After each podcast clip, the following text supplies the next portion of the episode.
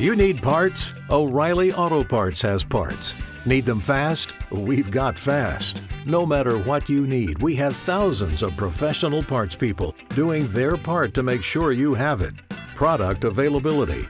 Just one part that makes O'Reilly stand apart. The professional parts people. Oh, oh, oh, O'Reilly Auto Parts. I called earlier.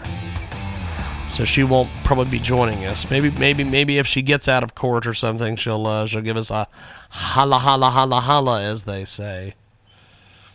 We've got a big announcement coming up in our next hour. We're going to be talking about a new network that we're going to be venturing forward on. A uh, couple different things uh, making the rounds today. TD Jakes has comes out uh, has come out for gay rights in the LGBT churches. He says the position is evolving. Megachurch leader and author T.D. Jakes says that homosexuals should attend congregations that affirm their lifestyle and that politics do not need to be reflect biblical ethics, adding that his position on homosexuality is both evolved and evolving. He recently told the Huffington Puffington Post on Monday. He was asked by a viewer if he believes that homosexuals and the black church can coexist. He says, Absolutely. I think it's going to be a diverse from church to church. Every church has a different opinion on the issues, and every gay person is different. He replied, and I think that to speak to the church, the black church, the white church, or any other kind of church you want to call it, all the same is totally not true. Jake said that he thinks that homosexuals should find congregations that affirm their lifestyle. So that's an interesting uh, story. I don't really know what to think there. I, I think what's going on is that as the gay marriage stuff gets gets more I don't know if you'd say ingrained um, I don't know. I, I, I don't know what to think on this. Um, as as it becomes more of a uh, more of a thing, I guess we shall see what what happens. I guess. Uh, f- Forty-six minutes after the hour, we're gonna go to the telephones. I bet that's Sonya. I think this is Sonya Madison. How are you? I'm good. Uh, I kind of figured maybe you were in court or busy or something, but I but I figured at some point you would call me back. Yes, So yes. good to hear from you. No problem. No problem. Hey, um, well, I was just kind of talking there about uh, a, a story that uh, has has become kind of a uh, a big deal today here on social media, and I want to get your thoughts on it. It's this uh, situation with TD Jakes, uh, the mega church guy. He basically has come out and said that uh, gay rights in the LGBT churches. He says that his position is evolving, and that he says that homosexuals should attend uh, that uh, affirm their lifestyle and that politics do not need to reflect biblical ethics, adding that his position on homosexuality is both evolved and evolving. Uh, this is what he told the Huffington Post on Monday. Um, what, what, what do you think of this in, in a larger view? Because we talk about all sorts of different things uh, during during your segment each and every week. What what what do you think about this this story? It- It's not surprising. I remember when President Obama was going through the same thing as he decided to fight for gay marriage. Before he was elected, he was against it and very pro civil unions. But then as he went through his presidency, he said the same exact words. My position is evolving. I think everyone should have this right. And so it doesn't surprise me that T.D. Jakes and, and perhaps a lot of other pastors, as well as Christians um, and other people in their respective faiths, are also changing their views. And I don't know if it's because of society or because of them having a little bit more personal connections with certain, certain people that could fall within those protected classes. But it, it doesn't surprise me that Bishop T. Jakes is coming out and saying similar comments that President Obama and others have said. We've got uh, Sonya Madison with us today. She joins us live. SonyaMadison.com is her official website. And um, a story that uh, I, I think could be a, a, big deal in the legal world. Um, the On Monday, the Supreme Court ruled a lawsuit filed by former child slaves against megacorporation Nestle can move forward. The decision finalizes a lower court's prior ruling, which Nestle previously attempted to overturn an attempt to halt suits from individuals who worked in the African coca trade as children. Basically, former child slaves used in the coca production can now sue Nestle. Uh, this this is kind of a big story. Oh, I don't doubt it. I mean, anytime you have um, something that is extremely popular like African trade, um, and particularly overseas issues with that, and then being able to come and, and come to the court and say that they're able to then sue is a big deal. Now, you know, I've heard though, at least at least last year, that the Supreme Court denied the hearing initially. So the fact that they're now kind of changing their stance on it is, kind of a big deal. Usually they don't look at a case once it's initially being denied uh, their request to hear such issues. So I mean that's an interesting, um, definitely an interesting development. We've got Sonya Madison with us today, and um, Sonya, what, what's the latest in the uh, the the legal case uh, with Bill Cosby?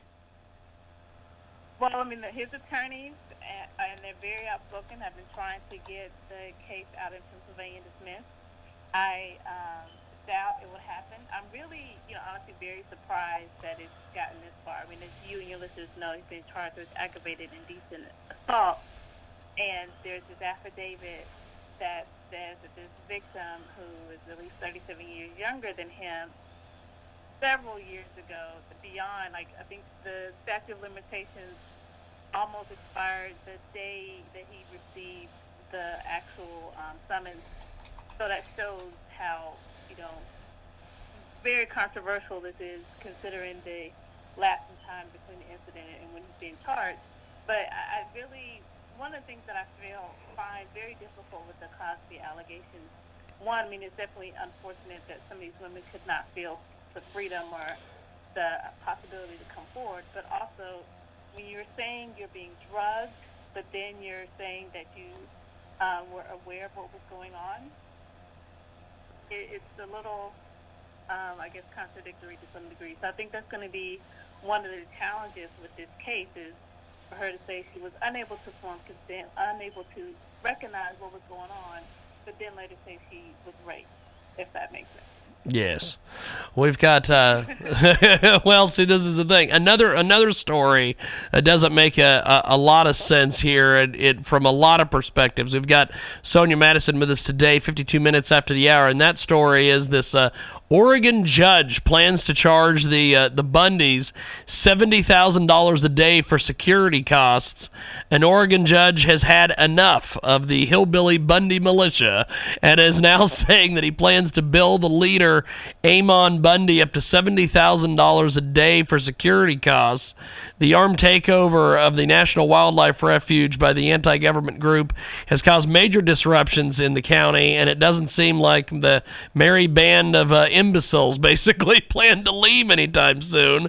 According to reports, the group has used federal equipment to remove fences that separated the federal property from a local rancher.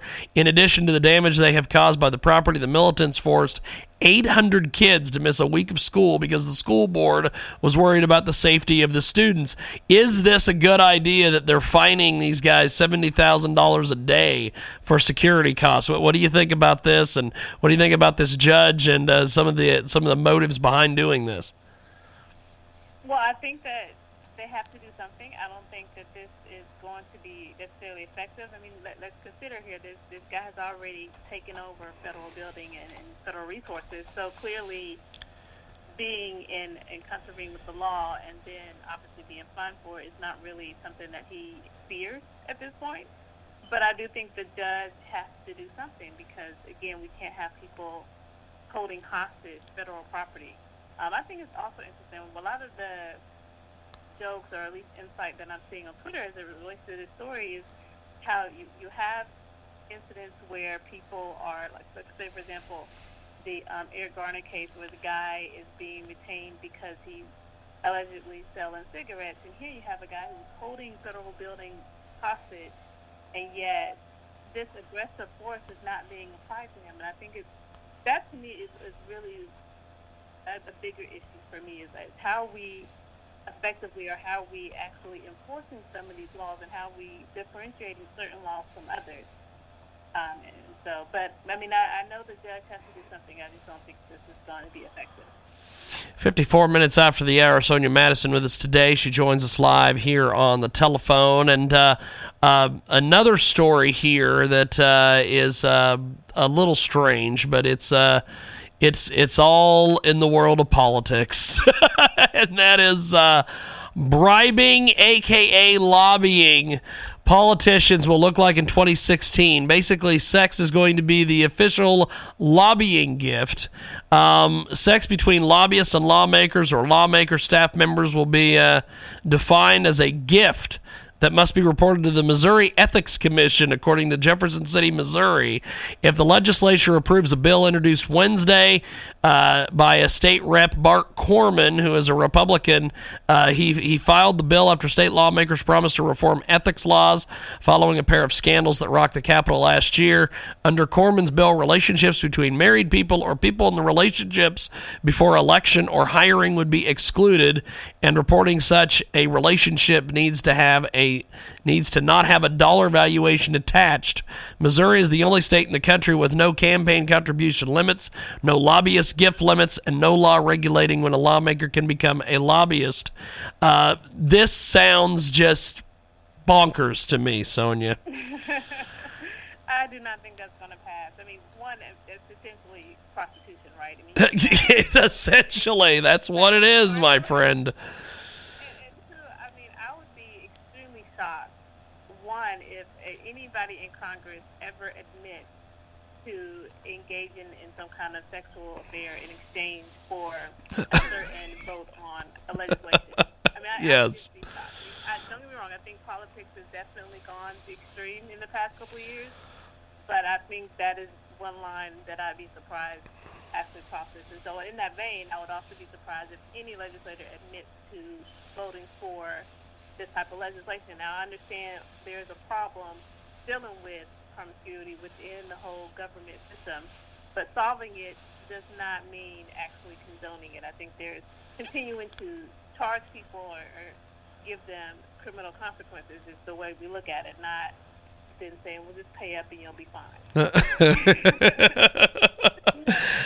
well, s- taxes on and you're okay. I mean, Yes. is the dollar amount put on that? It's ridiculous.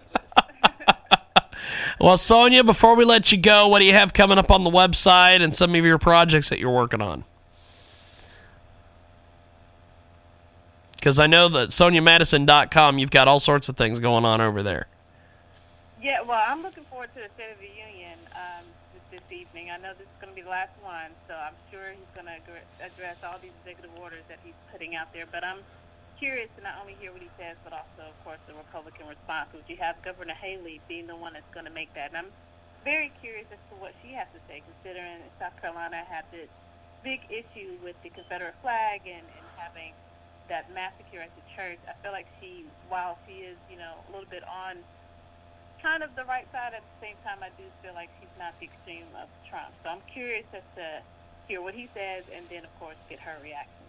Definitely. Well, Sonya, have yourself a uh, wonderful, wonderful rest of the week, and we'll uh, talk to you next Tuesday. Thank you, my friend. See you then. Appreciate right. it. Sonya Madison with us today. We're going to take a timeout. When we come back, we have got Yes, Donald Mazzella, Dan Perkins, and Michael DJ Doherty Stacks coming up. from Stacks V Productions on the ones and twos. I got money in my pocket, ain't nobody gon' take a middle